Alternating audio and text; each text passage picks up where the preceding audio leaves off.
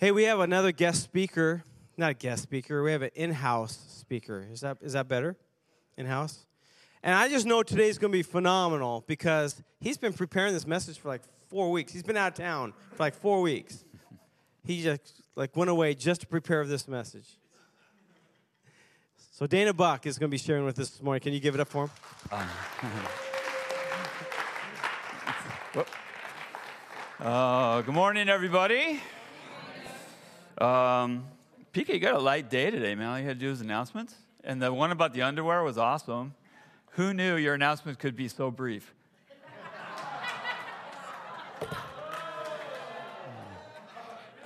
and I suppose if you don't bring underwear, you're part of the Boxer Rebellion. That's all I got. That's all. Oh, okay. I should have stuck with a brief one. Uh, speaking, so yeah, so I've been gone. Uh, speaking of announcements, can you tell where I've been? Where it's sunny? Yeah, woo. Um, but speaking of announcements, so I watched the live stream's awesome because you can you know watch and see what's going on. And I knew I was going to be following Bakhtiar, and Bakhtiar and I are going to be really it's, it's kind of a complementary. We talked about this kind of comp- complementary piece of scripture that we're going to I'm going to share about that he shared about as well and got us started. And so. Um, but in the beginning, I saw Pastor Kevin's announcements, and he was talking about the lineup and who's going to be speaking. And he said, You know, Dana Buck, where is that guy? Is he even still alive or something like that? And uh, I was reminded of, you know, Mark Twain, the famous author, was traveling once somewhere overseas, and somebody in, you know, in a paper in New York got a hold of some rumor that Mark Twain had died. And so they published it in the papers, and Mark Twain dies. And somebody showed that to Mark Twain. He was like in Rome or something. Said, hey, look, you're dead. And, uh, Twain wrote back to the, to the uh, newspaper and he said, The reports of my demise were greatly exaggerated. That was his. So the reports of my demise have been greatly exaggerated. Um, but yeah, it was a long trip. I actually left uh, Saturday, uh, September 28th. I drove down to Portland for an event that I did with uh, So Powerful, which I'll talk a little bit uh, more about. It kind of leads into what I want to share. And uh, we had a big booth down there sharing at a, at a quilt show and uh, packed up the stuff that was in the booth and put it in the car and then drove on down. And I spent two weeks on the Central Coast in California, which was just absolutely chase summer for another couple of weeks. It wasn't summer up here. I, I was looking at my weather app, hmm, rain. And then I'm walking in the sunshine. It was pretty nice. Did a couple of weeks there. But before I came home, I drove up to Santa Clara and I was at the Santa Clara Convention Center for a week because there was a So Powerful event there. Now, most of you know what So Powerful is. It's one of our missions organizations that we support. We just did our offering for them. But in case you don't, I'll just give you just the, the thumbnail sketch. But So Powerful is focused around this little school in Lusaka, Zambia, in the worst slum in that city. 1,500 children attend this little school. It's a community school, which means it gets no support from the government. It's basically created and done um, by the community. Jason, Miles, and I stumbled across that little school in 2009 when we were on a trip to um, we on a trip to Zambia with World Vision. We both work for World Vision. Jason and his wife Cinnamon have their own sewing business, which is uh, God be praised, is doing incredibly well. Um, Jason remembered that school, had been supporting that school financially, Jason and Cinnamon, all these years. They endowed So Powerful as a uh, 501c3 official charity, and um, now is focused on the children and families in that community. And one of the big focuses of So Powerful and why we were at a sewing show in both Portland and in Santa Clara is one of the realities for girls, especially in that context, is, and we're all grown ups here, most of us, so we're going to talk about this. The girls have no way to manage their period. They have no supplies, and even if they had supplies, they couldn't afford to buy them. Disposable doesn't work in the developing world, and so what do the girls do when they're their period? They stay home from school. And you can imagine if it was your child, what would happen to your child's uh, scholastic performance if they missed up to a week, a month of school? Right at a time when girls, especially, need to test, all kids need to test to see whether they can go on in their education. About the eighth grade year, they have to pass a test. If they don't pass that test, they don't go on to school. If they don't go on to school, the odds of them being trafficked, HIV positive, pregnant, early married, or exploited in some way just skyrockets. If they stay in school, all those numbers go the other way. It is a pivotal time. And at that pivotal time, girls without those supplies um, miss a week of school a month. It's just, a, it's just a, one of those unfair things that girls deal with in the developing world. So, one of our goals through what we do is so powerful is to level that playing field. And what we do is we invite seamstresses in the United States, but also all around the world, because these, um, well, what I'll tell you about it is we invite them to sew a beautiful little crossbody purse. A lot of you guys have seen that because we collect them here at the church. That purse is shipped to Zambia, where we have a team of African seamstresses that sew reusable hygiene pads for girls, which is the way in the developing world you provide those supplies for girls. It is the best way to do it. Those reusable hygiene pads go into that purse along with soap and underwear, and then they're given to school age girls um, so that those girls take a pledge. And they basically say, with this purse and these supplies, I will stay in school all month long. It seems like such a little simple thing to us, but to those girls, it actually is, it changes their lives. And when they receive these purses, and these purses are amazing and they're beautiful, um, the girls will basically say, I've never had anything in my life this nice. I keep it in my room, I keep my treasures in it. I mean, it's a really, really special transaction that happens. So we've gone to these shows because what a great audience. These are international quilt shows, and most of the people that attend are women, and just about all those women sew. And so, what we want them to do is to hear the story about what we're doing and join us. And the invitation is sew a purse for a girl. Um, sew a purse, give it to us, we'll send it to Zambia, and then we explain all the wonderful things that happen. There's now there's a Facebook group that has grown around this idea of sewing purses for girls. It has 3,300 members in that Facebook group. Again, these are women all around the world. Uh, when I was in the booth in Santa Clara, one lady, Cindy, came, and I had to go with her to her car because she had three huge plastic bags. She'd sewed 100 purses for girls to drop, to drop off in the booth. And I tossed those in my car and drove them back up um, when we came up. So it is, a, it is a wonderful thing, and RCC is right in the middle of that. In fact, on November 13th, we're going to have our big unboxing party, which means we're going to take all the purses and we're going to pray over them. We're going to put them in plastic. We're going to put them in packing boxes and get them ready to go to Zambia. 12,500 is the goal. 12,500 girls that will have an opportunity um, for their education and for their future. When we started this five years ago, we got 500 purses. It's now 12,500. So, anyway, awesome, awesome, awesome. Well, why do I talk about that? Well, let me tell you, I love it but there's another reason why I talk about that. So when you're in this booth, we really do the shifts, and this thing is open from 10 in the morning till 6 at night, so it's a long time. And people are coming through constantly, constantly. And when you're in the booth, it's cool, but it's also a little difficult because you are saying the same thing over and over and over to everyone that walks by. You just keep repeating that. And so we have a flyer that kind of has our information and whatever. And we invite them in. And the, and the booth is awesome because we've loaded it with the purses. The purses are hanging on all the walls and they're gorgeous. And so a lot of these people are seamstresses and so, you know, they're interested and they want to see it. And so they, they come in and you tell them just the same story I told you.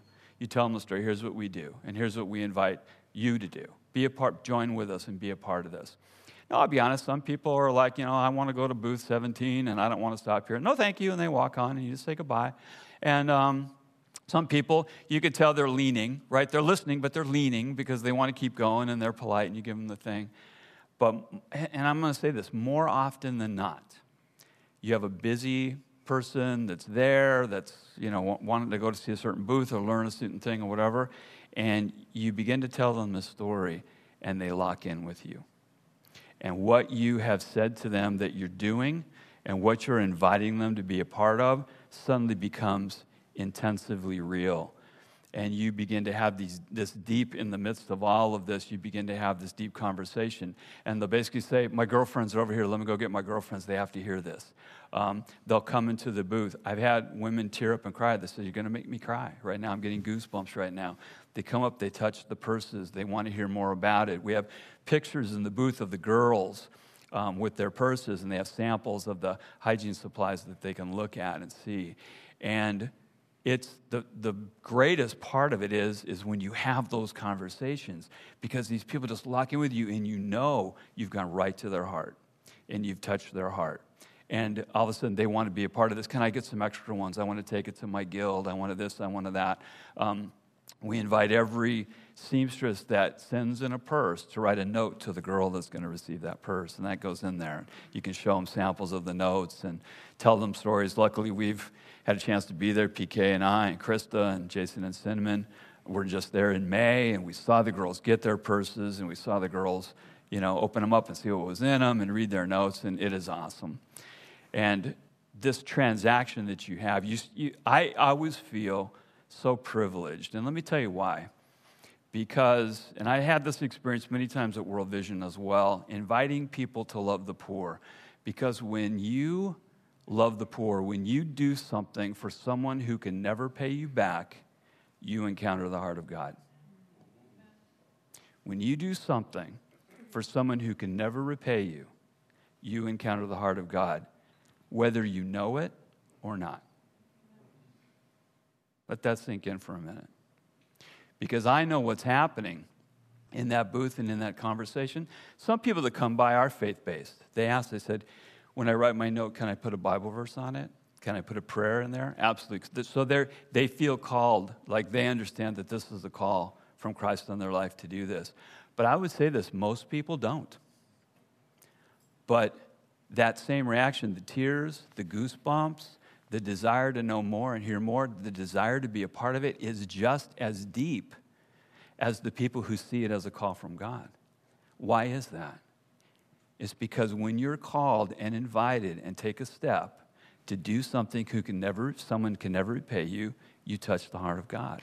And when you touch the heart of God, you're changed, whether you know it or not. Isn't that awesome?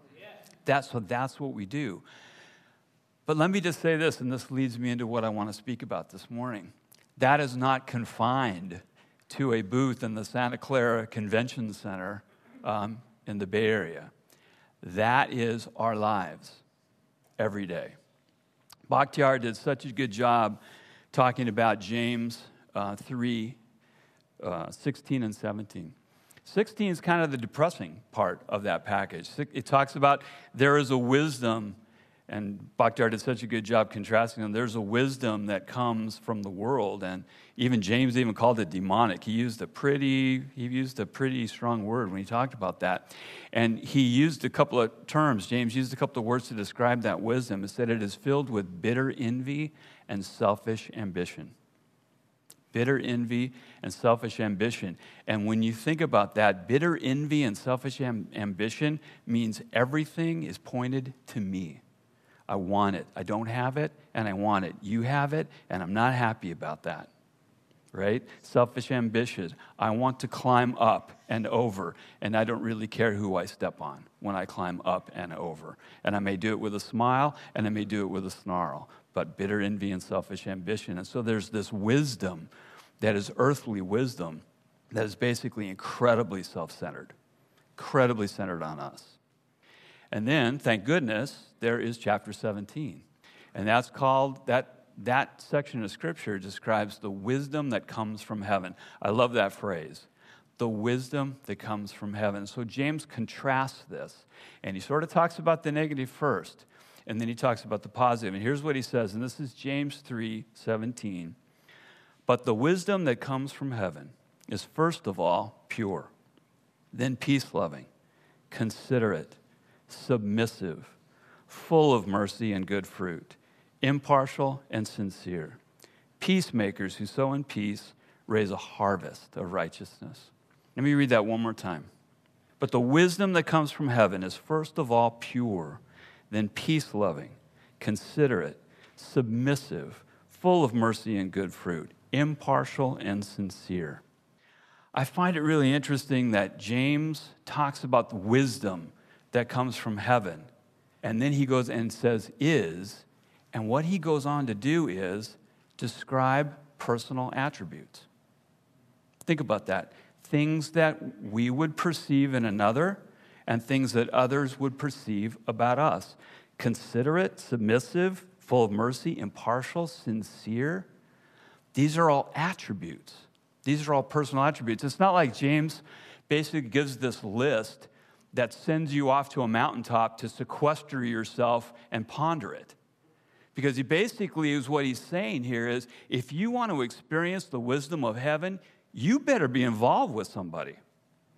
Because those things only manifest when you're with somebody. Think about that.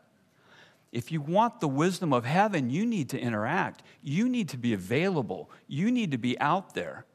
I love it when pieces of scripture that are disparate come together and complement each other. Let me read you another piece of scripture. And I'm, gonna, I'm actually not going to read the scripture. I'm going to tell you the story, but I'll tell you where it is encourage you to read it later if you want to. This is in Matthew 22 37. And this is Jesus. And Jesus is with some Pharisees. And the Pharisees are still trying to figure him out. They're, they haven't quite hated him yet. Eventually they will.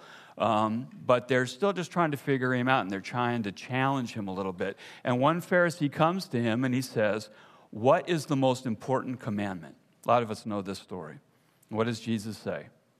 The most important commandment is to love the Lord your God with your heart, soul, mind, and he then eventually says strength in another one, not in that one, not in Matthew, obviously, strength is left out for some reason, but heart, soul, mind, and strength. What's the greatest commandment? Love the Lord your God with your heart, soul, mind, and strength. What Pharisee, what anybody could argue with that? But Jesus gives the guy a little bit more than he bargained for. Because Jesus says, and the second one is like it. Anybody know? Love your neighbor as yourself.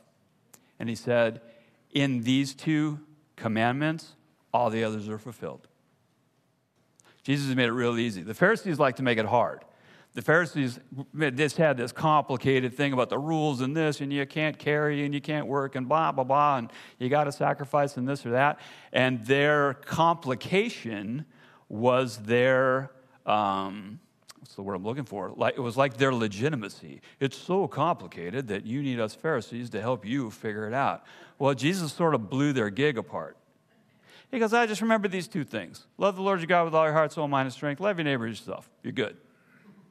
Pharisees weren't too happy about that. That's one reason why Jesus wasn't very popular with the Pharisees. So when you look at that, and Jesus said, and the first commandment is, and the second commandment is like the first. It's like, okay, love the Lord your God with all your heart, soul, mind, and strength. And now the second one is like the first love your neighbor as yourself. If I'm going to love God with all my heart, soul, mind, and strength, I'm going to love my neighbor as I love myself. That's how I love God with all my heart, soul, mind, and strength. Is I love my neighbor as myself. Jesus didn't give them an opportunity to bifurcate that, to take that apart. Well, I'm pretty good with that. Love God with all your heart, soul, mind, and strength thing, but that love your neighbor as yourself, not so hot on that idea. Jesus didn't even give them that opportunity. The second is like the first. And he put them together. There's another piece of scripture where Jesus is talking, and this is Luke 10 25. If you want to write that down, Luke 10 25. And a guy comes up to him and he says, Teacher, what must I do to inherit eternal life? And after a little, Jesus saying, Well, you know, it's in the scriptures. And the guy goes, Where? And so Jesus says, Well, he says, Love the Lord your God with all your heart, soul, mind, and strength. And then he says, And, and love your neighbor as yourself. So this guy was saying, how, how do I be saved? How do I go to heaven? How do I, you know, how do I do this? And he tells him the same thing he told the Pharisee. Love the Lord your God with all your heart, soul, mind, and strength, and love your neighbor as yourself. I don't know how comfortable that guy was with that answer. Um, maybe the first part, but I don't know about the second part. I like to sort of imagine, like sometimes you read scripture and you don't really know like what the emotions were of the person that was speaking. I sort of like to think that this guy wasn't real crazy about the neighbor part, right? Because he has a follow-up question for Jesus. Anybody know what the follow-up question is? What does it say louder? He goes, "Who's my neighbor?" hmm. Well, you know, rabbis tell me this: uh, love your neighbor as yourself. Ooh. Who, well, so he's looking for wiggle room, I think. Like, who's my, well, who's my neighbor? You know, if I can, maybe, maybe there's somewhere I can find my comfort level in there. And Jesus answers him. Anybody know how he answers him? Tells the story of the Good Samaritan. That was his reply. The story of the Good Samaritan, one of Jesus' greatest parables. one of the problems with our society today is we've, you know, and the, the, the story of the Good Samaritan surmounts the Bible. Amen? I mean, people tell that story all the time. In fact, a lot of people, if you just asked them on the street corner, they probably wouldn't even know it was a Bible story.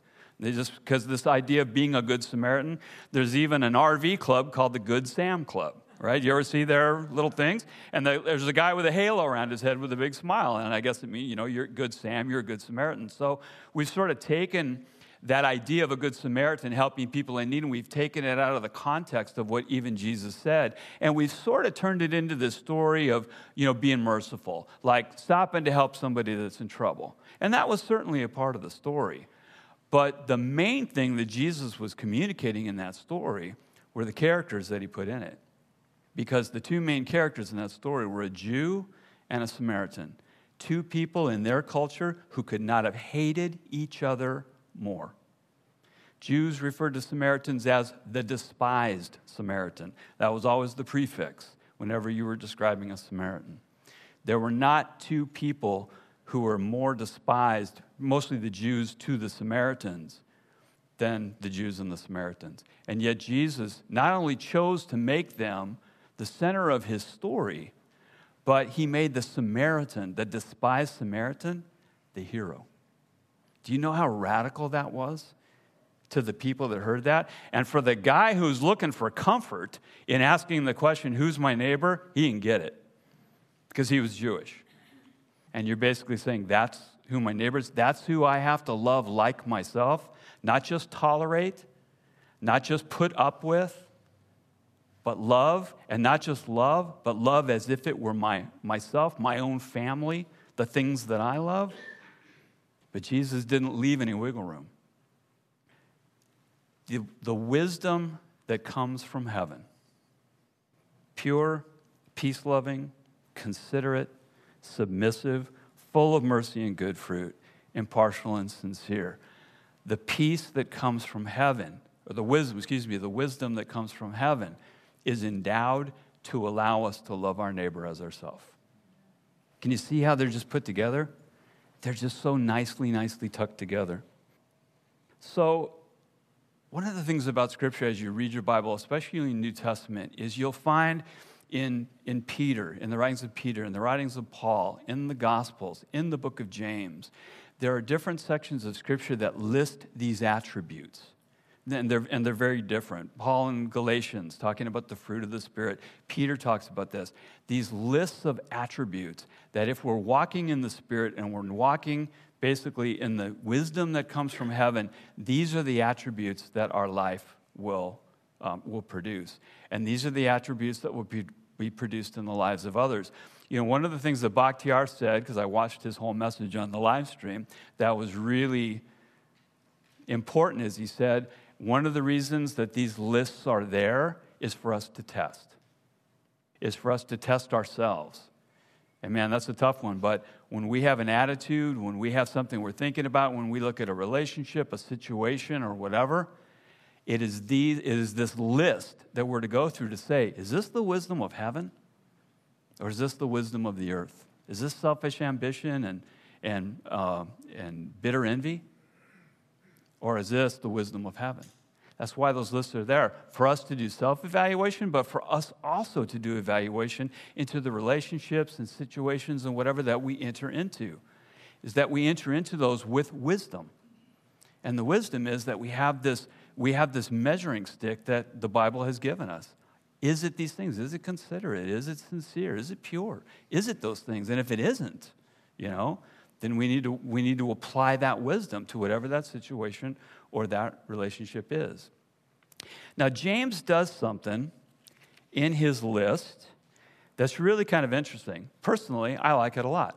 He inserts a metaphor right in the middle of his list. Now, what is a metaphor? A metaphor is nothing more than descriptive words, a descriptive phrase, a noun, whatever, that, that describes a concept or an idea. Because here's what James does so he's listening to stuff. He says, pure, peace loving, considerate, submissive, full of mercy, and good fruit.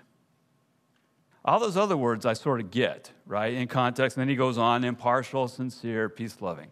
Um, but he says good fruit. And all of a sudden, James drops this metaphor right in the middle of this list. Now, I often wonder, because I don't know the order that these books were written in, but Paul had written very famously to the Galatians in chapter 5 the fruits of the Spirit, right? Love, joy, peace, patience, kindness, goodness, gentleness, faithfulness, and self control. Against these things there is no law. What a list. That's a good list to memorize, by the way, in Galatians. Love, joy, peace, patience, kindness, goodness, gentleness, faithfulness, and self control.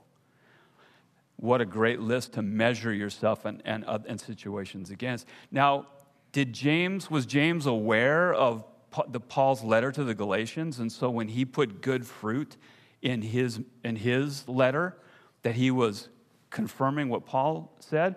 Or was James in the sort of in the same space as he was thinking about this?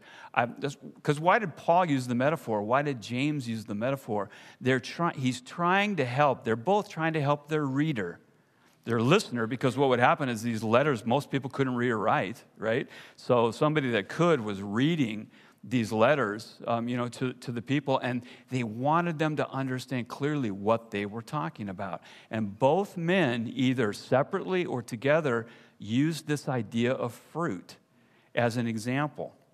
Now what is it about fruit that makes that a good example? When, when you think about knowledge I always like to think about, man, when you think about knowledge, you think about a tree that's firmly planted and is well, um, is well watered, and there's nutrients in the soil, and that tree is growing strong and pure and good, and then life bursts from that tree. But I also find it interesting that neither James nor Paul said, Let your life be full of good leaves. Because those burst from trees, right? So healthy, right? The tree's got, you know, the, uh, the roots are healthy and up through the trunk and whatever. And then life is the evidence of that. Evidence of a healthy tree is really good leaves, right? I'm raking a ton of them out of my yard every, seems like every day right now that are, you know, and then next spring we'll have a whole fresh crop from those healthy trees that are in my neighbor's yard, not even my yard, but I rake his leaves. but, the, but the leaves are the evidence of a healthy tree, but yet neither James nor Paul chose leaves as their metaphor. They chose fruit. Why did they choose fruit? Well, I think I have an idea. There's some things that are true about fruit, um, the fruit of the Spirit, that are also true about the fruit of the trees. Let me give you four. Good fruit is available. It may be hanging on a tree, it may be gorgeous, luscious, ripe, but if you can't get it, it doesn't do you any good. In fact, eventually it's just going to ripen, rot, fall to the ground, and rot. Good fruit needs to be available. Good fruit needs to be shared. Otherwise, how do you even know it's good? Right? Good fruit needs to be available. Think about that in terms of physical fruit. Think about that in terms of the wisdom of heaven the fruit of your life, the fruit of your spirit. Good fruit needs to be available. Good fruit needs to be genuine. Have you ever seen like wax fruit or whatever? I mean, sometimes, man, you can pick it up and it's like you think it's real and pick it up and it's not. My, my mom used to have a bowl of wooden fruit. I think she got it in Hawaii. Uh, that used to sit on our table, and we had this, and it was all carved up it wasn't much good for eating or whatever. It made great missiles. My brother and I used to throw it at each other all the time, especially the banana, because you could kind of, you know, wing it like a, like a, what do you call it, a boomerang, right? But that fruit, although it was cute and carved and looked nice and whatever, that fruit wasn't going to nourish anybody. That fruit wasn't going to do really anybody any good. It looked good. It's a great decoration. But as fruit, it wasn't very useful. It wasn't very useful. Good fruit is genuine. Good fruit refreshes and nourishes. My wife and I, when we lived in California, we lived in uh, Victorville, which some of you guys may know or not know, but it's high desert. And uh, my parents lived there as well. And so I remember one day, Grace and I both had the day off, and we thought, let's walk, you know, it's a beautiful day. Let's walk to mom and dad's house. Let's just walk down there and maybe we'll, you know, have lunch with them or whatever. And I don't think we'd ever walked to their house before. And so we're walking, and you know, in the desert, it can, you know, at nine o'clock in the morning, it's pretty nice. At about, you know, 10, it gets to 10, 11, it gets hot and whatever. And I'll never forget thinking, this was a really bad idea. because they lived in this walled community that, so as the crow flies, it wasn't very far, but you had to walk all the way around the wall. Kevin's been there. Remember that? You had to drive that one long road where the, where the wall finally ended. So it was a long walk. And the more we're walking, I'm just tired and I'm thirsty. And I'm thinking, this is the stupidest thing I've ever thought of. And we walk around this one part of the wall, and the neighbor inside the wall had an Asian pear tree. And, you know, I don't like pears, but Asian pears, there's so, everybody here ever had an Asian pear? Oh my gosh, because they crunch, they eat like an apple, but they taste like a pear, and they're so sweet and they're so juicy. And I'll never forget, we walk and I see this tree, and it's hanging over the wall, and it's full of fruit, and it's ripe.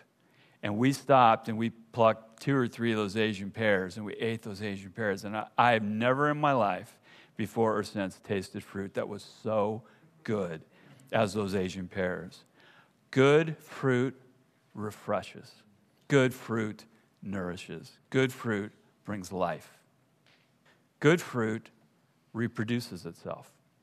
Inside of every piece of fruit, if it's an avocado, there's just one great big seed.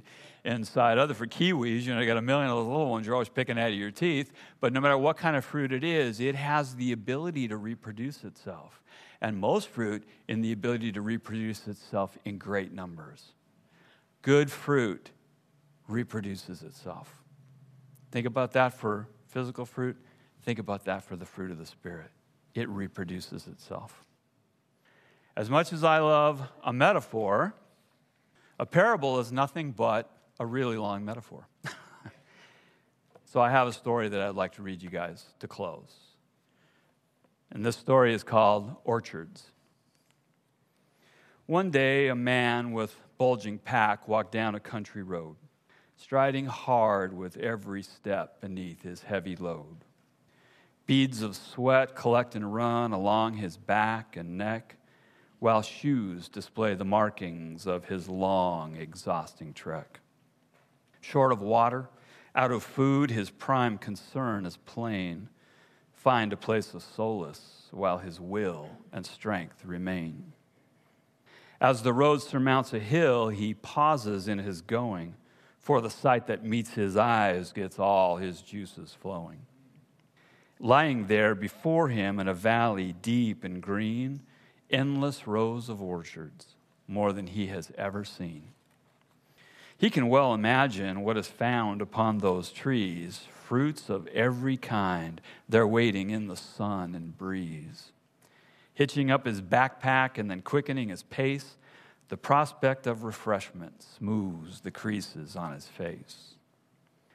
An hour or so of walking brings him near his journey's end, and suddenly he pauses as he rounds the final bend. The road he has so briskly walked divides before his sight, one part leading to the left, the other curving right. Puzzled, he says to the wind, which is the right direction squinting now to give each road a more detailed inspection. The roadway to the left is wide, compacted, and complete, favored, judging by the marks of many passing feet. Looking to the right, he sees not much more than a path, simpler than the other road and narrower by half. Both pass through the orchards, now the focus of his march, so he makes a quick decision, for he's feeling dry and parched. If most commuters journey left, as thus it seems to be, who am I to question it? That's good enough for me. And so he spurns the narrow trail with scarce a moment's nod and hurries to the well walked road, accessible and broad. Well, soon he's reached an orchard. Tis the first along his way. He sees the luscious dangling fruit upon the trees that sway. Dreaming of delicious bites, full bodied, sweet, and dense, it's then to his surprise he spies the cruel barbed wire fence. He's agitated, overwrought, frustrated, and confounded for he sees the orchard is quite thoroughly surrounded. No gate provides an entry, just a sign somebody drew proclaiming categorically, keep out, and this means you. All that wondrous produce growing ripe and hanging there, never to be harvested, delighted in, or shared. What a waste, he murmurs, such a profitless abode. And shrugging tired shoulders, he continues down the road. After walking on a while, another plot he finds. This one has no wire fence or big unfriendly sign. Trees are fully loaded, every groaning branch and limb, fruit of every shape and kind, invite and draw him in. Standing there amongst the rows, his mind's about to burst, thinking which delicious fruit he will devour first. Reaching for a purple plum, he then receives a shock. The fruit is fastened to the tree and solid as a rock. Scanning all the hanging fare, each peach and apricot is tied with string or wire and suspended from a knot. Looking closer, he can see the fruit that looks so good is really only counterfeit and made of wax or wood. Everything is phony, bitterly the man concedes. All of it is fake and fraud and heartlessly misleads. With a huff, he then departs, while silently he cursed, feeling more intensively his hunger and his thirst. Once again, exhausting steps have brought him to a field. The trees are unfamiliar, yet are filled with fruit to yield. Here, a wispy, cloying mist hangs heavy on the ground. He hears no birds or animals, nor any other sound. Strolling toward this ample grove, his eyes intensely rose, searching for the false or fake. He'd seen enough of those. The closer he approached, it seemed, the better all appeared. In fact, he felt a rush of pure elation as he neared. Back he arched his straining neck as wonder fills his eyes. Ripened produce beckons him and seems to hypnotize. Reaching up to pluck an orb, he freezes in the act when he sees two staring eyes, so fixed and piercing black. Time appears suspended as his primal fears awake, for perched upon a gnarled limb, he recognized the snake. Rigid with intensity, the serpent plies its gaze as if to will this harvest and seduce what it surveys. And though he's filled with loathing, no retreat the traveler makes. Desire for the fruit, it seems, surmounts his fear of snakes. But before his ready fingers can confirm this deadly fact, he suddenly steps on a thing that makes a startling crack. The mist has thinned and opened where it laid inert and prone, revealing what he'd tread upon was bleached and brittle bone. The man then looked around him, and his words could not be found, for this tantalizing orchard was a field of lifeless mounds forms of other travelers who'd come in vain pursuit, lying where they'd fallen, holding old, half eaten fruit.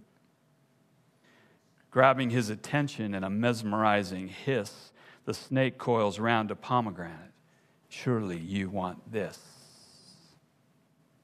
Stumbling in horror, leaving apple, pear, and plum, the man flees from the serpent and ran back the way he'd come. Proverbs 14:12 tells us there is a way that appears to be right, but in the end it leads to death. Panic and adrenaline both fuel his churning strides, and soon he's reached the intersection where the road divides. Pausing in fatigue, he puts his hands upon his knees, then hears a faint, Hello there, wafting to him on the breeze. From the narrow pathway comes a woman bent and gray, pushing in her handcart a remarkable display. Oranges, so perfect, tangerines, their charming shapes, lemons, peaches, watermelon, cantaloupe, and grapes. Such an awesome bounty, such a fine and fetching load. She stops and sets her handcart where he tarries on the road. Young man, you look exhausted from your cowlick to your boots. Surely you should rest a while and have a piece of fruit. Nodding in his gratitude, they moved into the shade where he subdued his appetite while she made lemonade. And as he ate, she spoke to him as if he were her boy. He asked her name, and she replied, Good sir, my name is Joy. I thank you for the fruit, he said. Hunger is a curse. He reached into his bulging pack and then removed his purse. You have no need for coins, she smiled. There's nothing to repay. The gardener will replace, and more, the fruit I give away. Puzzled, he replaced his bag and looked at his heavy load. This gardener that you speak of, is he found down yonder road? He is indeed, she answered him. It's quite a pleasant hike, and I will walk along and introduce you if you like. Yes, he said excitedly. The words came from his heart. Walking to the road, he said, Please, let me push your cart. Happily, she answered. There was mischief in her tone. I have a hunch that soon you'll need a handcart of your own.